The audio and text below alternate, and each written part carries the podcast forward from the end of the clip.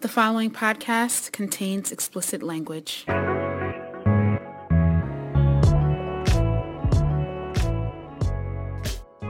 What's good, everybody? You're listening to the PostBourgie podcast.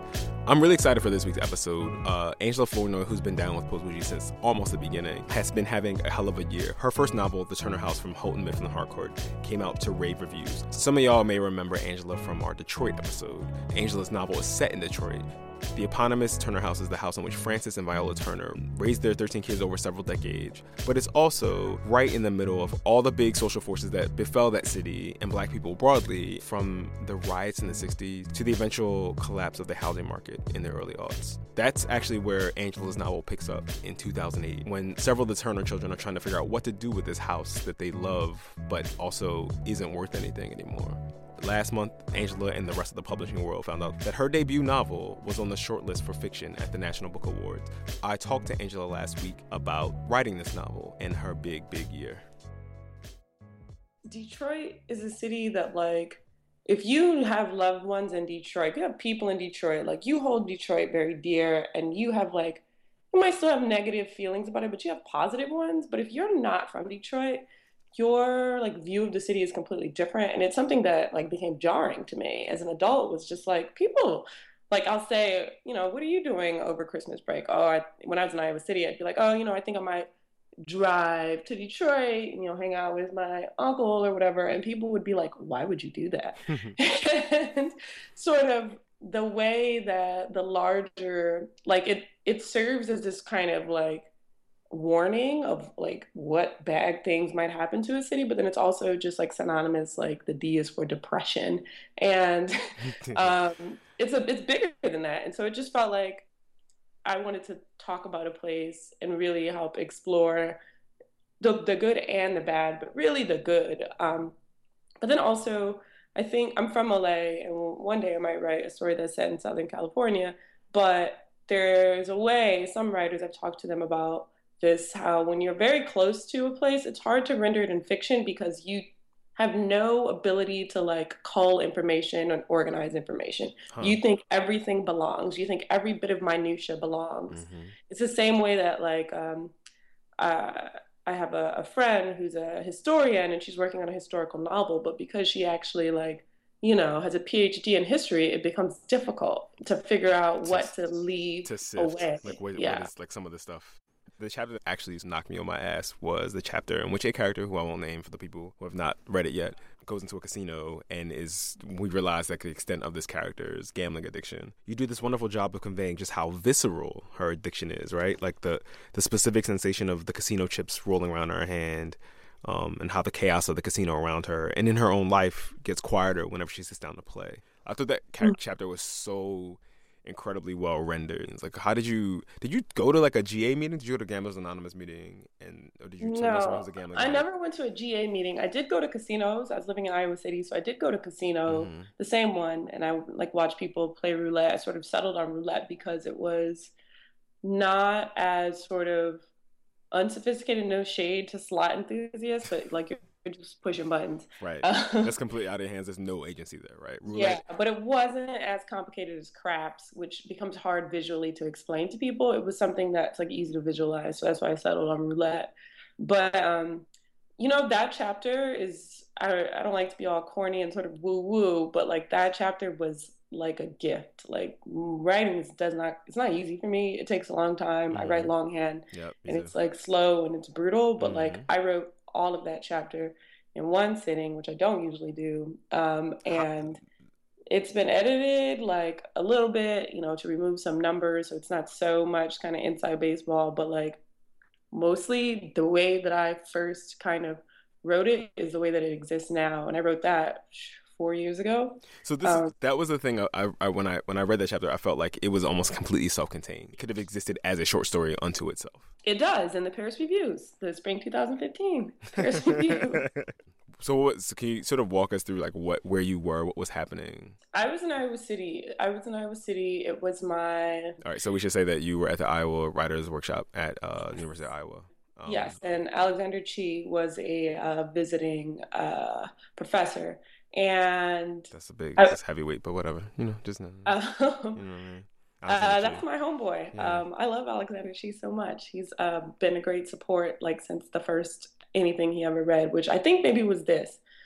I like had just given up on publishing separate pieces of my work because I just was like, I'm doing this, like I'm not doing short stories. That's kind of risky for some reason. Like, you know, you need this thing to apply with. You need like a good 35 pages to apply to fellowships and stuff with. Mm-hmm. Um, and it's hard to convince people that you know what you're doing if they don't see the beginning, middle, and end. So it's very smart so in some ways to like work on stories in the beginning. But I didn't want to do that. But he's, when I turned this in and he, you know, sort of wisely was like, you know, this is the thing you need to be applying the stuff with. Like, just give them those 11 pages and rock it out. like, um, and I did. But he, um, so I was in Iowa City. I was living by myself in a not great apartment with like all undergrads um, in my building.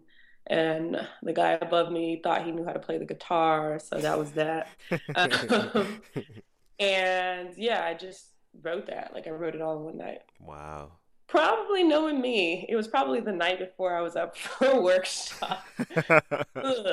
uh, you know, don't do that at home. Like, don't do that. But it was probably about five, four or five hours. Um, so it wasn't necessarily quicker. Mm-hmm. It was quicker, but it wasn't necessarily what people consider quick. It was quicker for me because sometimes it, there's parts of the novel that it took me a month to write one chapter. Yeah. So yeah. I'm a slow writer too. Yeah. I think um, there's a way in which people try to act like if you keep doing it one day you'll get faster and i don't believe that it doesn't matter what i write i wrote something for a journal i turned it in on monday or tuesday morning it was due on friday and it it just takes the time it takes. And I'm also people don't believe that that you like hold stories in your head until you're ready to like put them down. But I know how much pressure I put myself on myself when it's like time to sit down and write it. That I really have to have like all my chips in order. Like um, I shouldn't be using gambling sort of ter- terminology, but I, I, I really li- like to have all of the pieces as much as possible before I sit down and start writing. Because if not, I can just naysay myself to death. Right, right, right. It's always a painful process. Like my, my editor and I always sit down and I'm like, okay, like we will scaffold out a story, like okay, or essay, like okay, this is the things that I want to say, and it's like we'll argue for a bit, and we'll have an argument like, woo, and it's like, all right, good, and she's like, all right, now you got to write. And I'm like, fuck. like this was fun. Yeah, but, but now actually, now here's the hard part. Now I make kind of make it sing. Um, but yeah do you feel like there's stuff that was informing the way you were writing that didn't go into the actual novel? Like that that doesn't show up on the page but that you sort of have in your head? Like the way actors often fill out the inner lives of characters that may not be in the actual script. Mm-hmm. do you feel like you were doing the same thing? Oh certainly. There's characters that in earlier drafts appeared more that i had to make hard decisions about in subsequent drafts so Troy, for instance, the 12th Turner child, he still gets a good amount of page space, considering he's not like one of the main two. The main two is Cha Cha the eldest and Layla the youngest.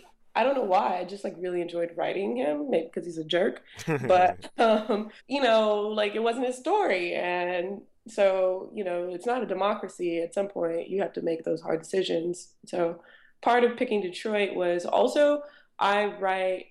I think the best fiction is a fiction that like not only is the reader is feeling like they're changed by the end and they've sort of learned something, but that that you can feel the sensation of the writer changing and kind of growing and like hmm. discovering mm. something. And so if I figured if I thought I knew all the answers, I wouldn't have been interested in writing it.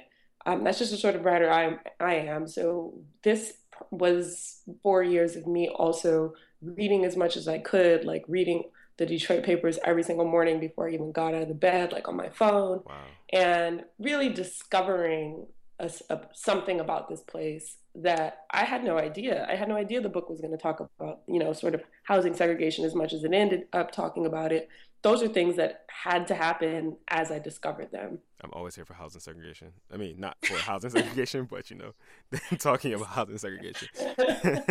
but okay, so I mean, you said you learned a lot more about Detroit and sort of in your, in your feelings about Detroit changed. Your father's from Detroit, and Tracy always says, and shout out to our friend Tracy Clayton, but Tracy is always yelling at me because she says that I'm always asking people about their relationships with their fathers. But does anything about their relationship with their father change in the process of writing this novel? Dang, this is a very um, hmm, Dr. Phil. Sorry, Here I am. Um, probably. I think that um, I talked about the book with my father when I was writing it. Mm-hmm. Uh, it certainly wouldn't have been the book that it was had I been like trying to hold it close to my chest and not talking to him about it. For instance, there's a scene that I write about the 1967 uprising slash riots, depending mm-hmm. on what you want to call them. Yeah. And it begins, that scene begins with Cha Cha, the eldest, talking about the job he had on the line at the Lynch Road Assembly Plant. Mm-hmm. I found out exactly what he might have been able to do by like Googling and looking at, you know, YouTube videos where there are a lot showing you how to make a car.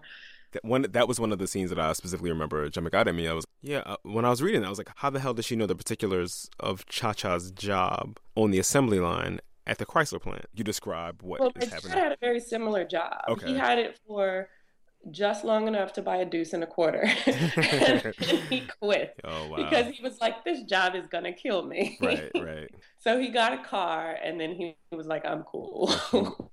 he got the car. And then he was like, I'm Yes, yeah. he got the car. And then he was like, I'm I'm cool.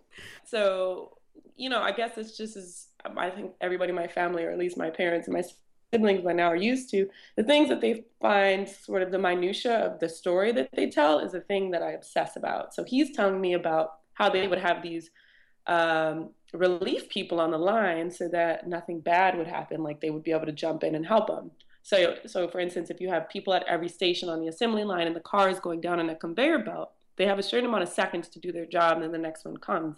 Well, this guy who's like the relief guy, he's there to jump in just in case it looks like their rhythm is off and they're going to get backed up. Mm-hmm. So he tells me this, and I'm like, wait a minute.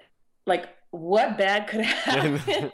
I just, the thing that never happened to him is the thing that I end up being really interested in, which is like, what, like, that's the sort of policy that happens because something bad has happened before, right? right? right. And mm-hmm. so that sort of sends you off on a tangent. So I think one thing I learned is that you know, sometimes you gotta let older people ramble. No shade to my dad if he listens to this, he's gonna be like, "I'm not old," because you, especially as a writer, like it, you'll never know what will be the thing that is like, "Oh my gosh, like this is interesting," you know. Mm-hmm. I guess I'm surprised at how reportorial your process is, because that's the thing that always happens in reporting. It's like sometimes you just have to let people talk, um, because the thing that is actually the thing that will be the thing um, doesn't show up yeah. when you ask the first question. It's sometimes like when people get into the weeds and they say this thing that's sort of colorful and weird and not what you not at all what you asked, but it's like three minutes into their answer, then they're sort of like thinking out loud. You're like, wait a second, what? Wait, tell me about that again.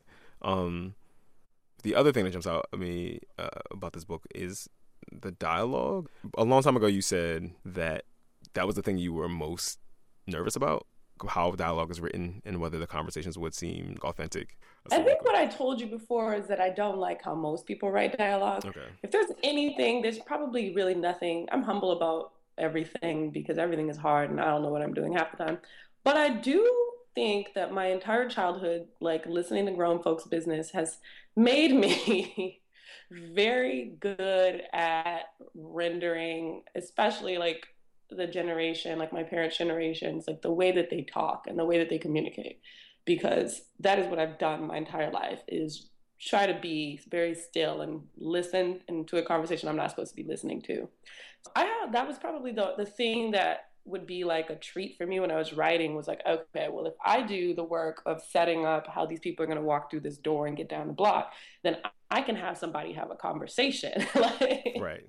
Just the way that like carrots and sticks work. The dialogue for me is really carrots because I feel very much like I, I still feel like we're just at the tip of the iceberg of like really experiencing the complexities of sort of like black speech. Um, I mm-hmm. think, um, I mean, obviously people have been mastering it since like Zora Neale Hurston, um, who um, I feel like I'm certainly indebted to as far as just like listening to people and like not and just trying to like render them without judgment. Mm-hmm. But um, I think that it's still something that I just don't read enough of. Um, is it and, one of those? Is like a as an uncanny valley thing with black speech. Like one of the things I'm always cognizant of, whether I'm reading people render black speech or watching people, yeah, um, like on even on the wire is one of the things like like that construction is not right. You know what I mean? That particular construction, yeah. is off right? You're you're more cognizant of it when when people are almost there, right? You know, like when people are close to mm-hmm.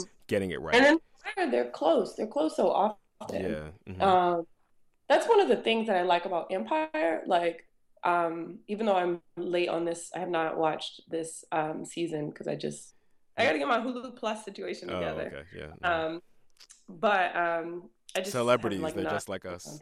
Oh Lord. Um, this is the thing you feel especially confident about in your writing is the way you write dialogue and the way you write the way people talk. Um, when you're writing this yeah. book, was there anything you were worried about getting wrong in the way you rendered this family and the way you rendered this city? Probably not the family so much because, like, I'm responsible for my characters. Sure. I made them. Somebody don't like them. Oh well, I made them. I mean, you said you love all your characters, but was was there mm-hmm. a character that was especially hard for you to write? Yes, Layla was especially hard for me to write. Why she, Layla? I think was a character that I, I really wanted to do justice to. I didn't want to make her seem like she was just a miserable victim. Mm-hmm. I had to mm-hmm. find ways that I didn't think she was an outgoing or necessarily assertive person, but I still needed to find ways that she had agency and that things weren't just happening to her, she was making them happen. And that was hard. And also, she was a person that was isolated for most of the book. Mm-hmm. So I had to still make people want to read about her, even though she's just hanging out by herself, by herself in a house and wrestling with all these big, these big yeah. sort of, it's like uh, immediate dilemmas, right? Immediate concerns, but also like big sort of mm-hmm. like what does my life become type of concern. Do you have to be in a different headspace to write different characters? Oh yeah, oh yeah, because there's different sort of language. Um, it's a book that has a lot of sort of close third POVs. Not to get too workshoppy or crafty, but but you said cl- you said close thirds. A close third is so um, that's like I am not.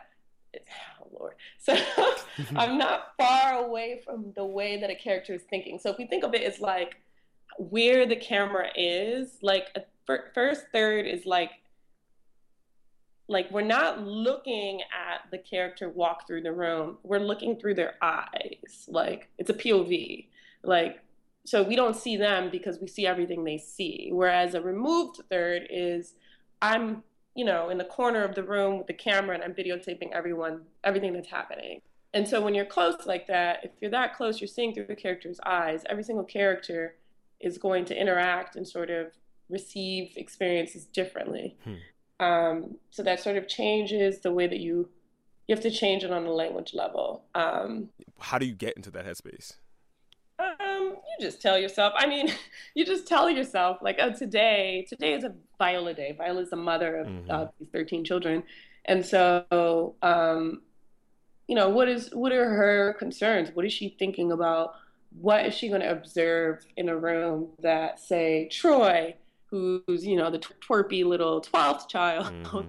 he's never going to observe that in a room like he's just never going to observe it because he doesn't care about that mm-hmm. like so someone might observe that, you know, what somebody is wearing. For instance, uh, Layla, the 13th child, she deserve, she observes at one point that someone has a sturdy designer looking purse.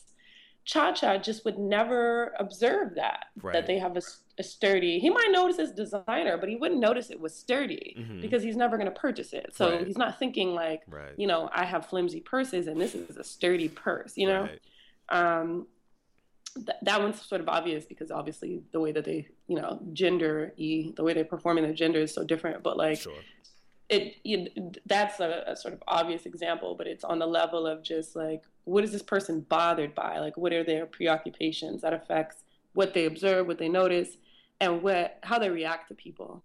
You are, you just published your first novel, and mm-hmm. now you are on the short list for the National Book Awards. Crazy. Okay, walk me through what, where were you when you found out that you were on the short list? I was here in my apartment in Bed-Stuy. I had just like sorted my clothes to take them. I don't have laundry.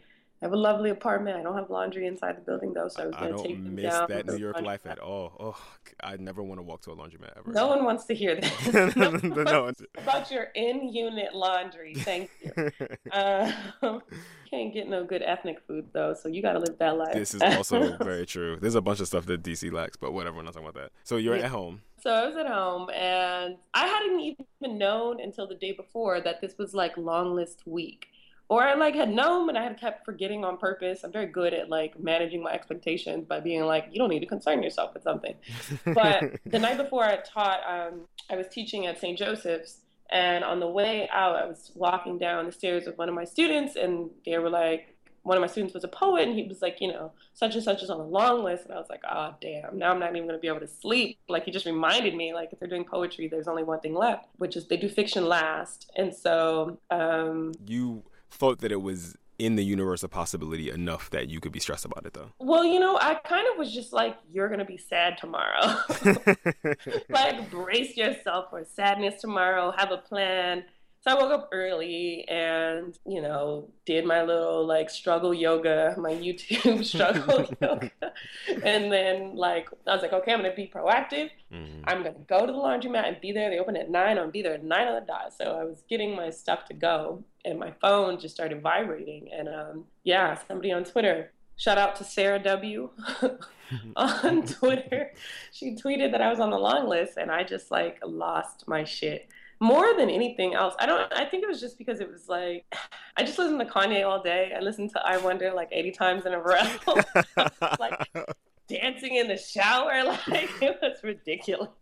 I called my mother. She was asleep. My mother is such like a, a like a black woman of a certain age because I was like, "Mom, I'm on the list." Blah blah blah blah blah, and she clears her throat.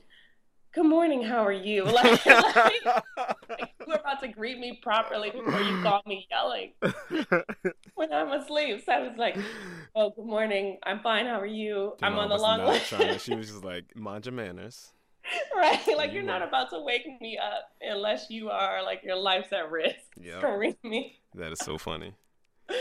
Oh, man. Um, yeah. Your mom was the first person you called? Yes. Okay. I called my mother and then I think I tweeted first. I quoted the tweet first and was like, "Oh my god" or whatever. And then I called my mother. And then did I call my my editor? My editor called me. I can't remember. And then I called my agent. Um, and then I called uh, my dad. Yeah, then I called my dad. I shouldn't say the order now. right. Publicly. People gonna feel some way. Um. Yeah. No shade, Angela's pops. Right. Uh, I mean, I assumed that my mom was gonna tell my sister, my sister was gonna tell my dad. You know, phone tree. You got a phone tree it up. But yeah, it was great. And that night, I was I had a reading at Franklin Park with um because it was before the Brooklyn Book Festival, mm-hmm. so I had a reading with uh, James Hannaham and Greg Pardlo, the poet. James Hannaham, the novelist. And it was at a bar, so it was like I had a built-in libation plan. Um, so it was great. And so at that point, did you think, okay, that's that's fine, or did you like at that point did you actively start thinking about what it might mean to be on the short list? Uh, no, I was like, you know, I've already won. Didn't nobody think I was gonna be on this. I'm on this. I won. Um, I did not think I would be on the short list. I just was like, well, how can I how can I parlay this into you know feeding myself as I write this next book? Did your writing prospects change immediately after the long list? Did you start? Did you notice that people started returning your emails more quickly? Yeah. Um. I mean, I don't want to sound bitter, like like nobody was answering my emails. Really, more what it was is people would just email me. Gotcha. Um.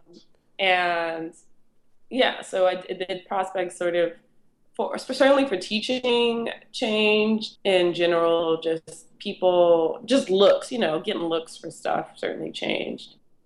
Tell me the story of how you learned you were on the short list. Um, that story is just more boring. I mean, I was at home mm-hmm. and it was NPR. It was NPR. So, okay, right now, you're about less than a week out from the actual National Book Awards. Um, yeah. where you'll find out if you won for fiction. How are you feeling? Like, what is going on in your head? I'm feeling good. I am feeling like superstitious. I are you? What are your superstitions? I know. I know I should write something to say beforehand, but I'm superstitious. But you think that's and, like jinxing it? And it just seems like the saddest thing in the world to have this index card in my like little clutch purse of some things that I never said out loud. Like, what I'm gonna say them to somebody. Like, can we have another podcast right. where I say these things? Absolutely. Um, but um, I'm feeling good. I, I have a whole bunch of stuff I have to do between now and Wednesday, so I'm just making my appointments I don't know what I'm going to wear yet. So there's a lot of things that have distracted me from just like staying up at night worrying about it. You better slay. Oh Lord, no pressure. No pressure, right? In the post-published glow, what has been your favorite moment outside of the the, the award announcements? My favorite moment has probably been my second reading that I had in Detroit. Mm-hmm. I had at Page's Bookshop. It was just like it was a standing room only crowd. We sold all the books, and people were just like, you know, this happened to me. Like, this is exactly how it felt. And that is just what you hope for, especially the parts that were set well before I was born. That's just what you hope for is that people will say that you know it felt real and i've heard that from a lot of people um, not just detroiters but also you know black people um, in general that it just felt like it just felt familiar and so that's probably the biggest sort of thing that i have been really feeling fortunate to feel have you been recognized outside of like a obviously bookie context has anyone been like hey ain't you that lady from at church once in Harlem. I went to I forgot the name of that church, but I went to a French church once in the summer, and this woman came up to me. But you know, it's New York, so I feel like who knows? Maybe she worked in publishing. You never know. Right, you never know. Um, I feel like New York in general is still a bookie context, mm-hmm. you know. but yeah, she was like, "Aren't you Angela Flournoy?" Um, I read your book, and I was like, "Oh, bless you!" And we are in church. Double bless you. was that the first time you've ever been recognized? yeah, like that wasn't like at you know on my way walking into a book panel or something. Yeah. So you really can't say anything about the next book. No, no, no, no. it's just bad juju. I mean, I like to write 1st mm-hmm. I have not written enough of it to talk about it. I it's not even bad juju. It's just to me, it seems like a bad. People can do it, so it's not generally a bad practice. But for me, it feels like one because it's like don't talk about it. You need to be about it. So how do you know when you've decided, okay, this is what the book is about? Like when did you know writing the Turner House that you're like, okay, this is the thing that I'm going to write this about? And when did you know you were going to do that with this next book, which does not have a title yet? But I remember the whole process of you trying to find a title. I remember when we were talking when you were like going through the list of names and you were sort of like, um, mm-hmm. which is not always the case. But for this book, I was particularly bad with picking a title. Um, I think it's because it has so many different parts. It was just hard for me to see what the overarching thing is. But now it seems pretty Clear, obvious. Yeah, that it's the, right. the house. That's the house, right? Um, um, so when did you know? But to go back to the other question, like when did you know that, like, okay, this is the novel is going to be about this family and not some other things? Pretty much immediately. I wrote Layla's chapter. So the second chapter was actually the first chapter I ever wrote, and I immediately knew like this person and like this setting and this particular set of situations that she had put herself in, I immediately was like, oh, I have never read anything like this and I have never written anything like this and I'm going to do it. So how did you know for this next book, right, in this different context, which you're not, you can't talk to me about, you can't tell me any of the details about? But, I don't know. but when did you know, like, okay, this is what this is about? It's like, well, it's just like when you have so what happens when you're working on a project i'm sure it happens also with journalism is everything starts to be assigned towards the thing you're working on right? Like you're just walking down the street and you're like oh that reminds me of you know blah blah blah. Well for you i mean it's always and forever. That reminds me of housing segregation. Are they having a yard sale. That reminds me. Like mm, they don't have hard yellows in that neighborhood because they've been deprived of wealth over several generations. Exactly. And your brain goes through all those i know it does.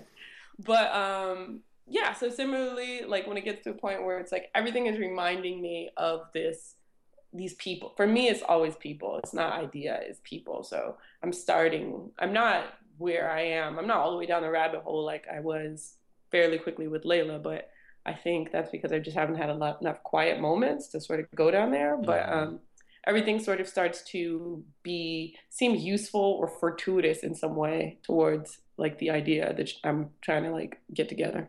I I mean I said yeah I said this already, but like I would love this novel even if I didn't love you. But it's it is I mean it really was a really really masterfully done masterful piece of writing. You know I never it's one of those. My sister is a choreographer, right? And like you know I know she's a choreographer, right? She's been dancing my entire life. And a couple years ago I actually got to see my sister perform, um, and I remember being like, oh shit, like you know like the actual like reality of her ability, you know, it's like a thing you take for granted. Like, oh, this is my this is my sister, the dancer. Actually, like appreciated how good she was when I got to see her perform in front of a bunch of people, you know. Mm-hmm. Um, And I remember being like feeling I don't know what the word is, but I remember feeling sort of like awed. You know what I'm saying? Like, oh, well, this person is my people, and also is amazing. you know what I mean? Um, I don't know. I just I, I felt that reading this book like there was this whole. You, just thought I was just like a, a mediocre human. no, no, no. I but I mean, like if you know your boy is like a good basketball player, and then you and then your boy gets a scholarship to Kentucky, you're like, okay, this is a different thing. Okay, now I get like what yeah. we're talking about here. You know what I'm saying? Oh wow. Well, thank you. That means a lot coming from you. I think um, you know, one of those things you talk about shine theory and you know, like one of the things I certainly do think um, I was asked actually Tayari Jones, uh, shout out to Tayari. She um, asked me this for another time that we were in. She picked me to be in this profile for Publishers Weekly, and she asked me if the novel was a PostBourgie novel, and I said, I mean, it certainly does not give a fuck about respectability politics, right. so it isn't that way. But also, I think it is in the way that like I'm just I mean, I've known you for how long now? It's been a minute. Seven, Seven years. years? Yeah, and damn, damn. we getting old. And I remember you had your blog with Kiana, Proper uh, Talks. Uh, shout out to Proper Talks. May it always and always and always rest in peace. Don't nobody, everybody's old internet stuff. Like it just has to, like it's nice that it lives, but it also is nice when it dies. like, oh, I was 22 years old. Oh like oh I, I, just need to forgive myself. Um, anyway yeah, I think that you want to write things that your friends can like rock with, and that your friends are not like, wait a minute. Um, you know, some people worry like, am I going to represent the black community right? And that's too much pressure. Like, come on, I can't worry about that. But I can worry like, am I going to look like a fraud to the people I know and love? because I'm writing this book full of platitudes and nonsense, and I'm running around like pretending I'm like a nuanced human being. But that is something I, that I think I kept in consideration. Whatever, that was ridiculous. but I'm, I'm, glad you wrote this, and I'm glad for everything that happened for you in the last year. You completely fucking deserve it. Thank you. You can follow Angela Flournoy on Twitter at Angela Flournoy. That's A N G E L A F L O U R N O Y you can and should buy her book, The Turner House, from Houghton Mifflin Harcourt. It is on the shortlist for fiction at this year's National Book Awards. The National Book Awards are this Wednesday. And thank you for doing this. Oh, thank you for having me. This is um, great. It's always great. On behalf of Angela and the rest of the PB fam, this is GD. Be easy. Our theme music is Nic's Groove by The Foreign Exchange. Shout out to our podcast producers Channing Kennedy and John Ketchum. Holler at us. Follow PostBourgie on Twitter at P-O-S-T-B-O-U-R-G-I-E and like us on Facebook.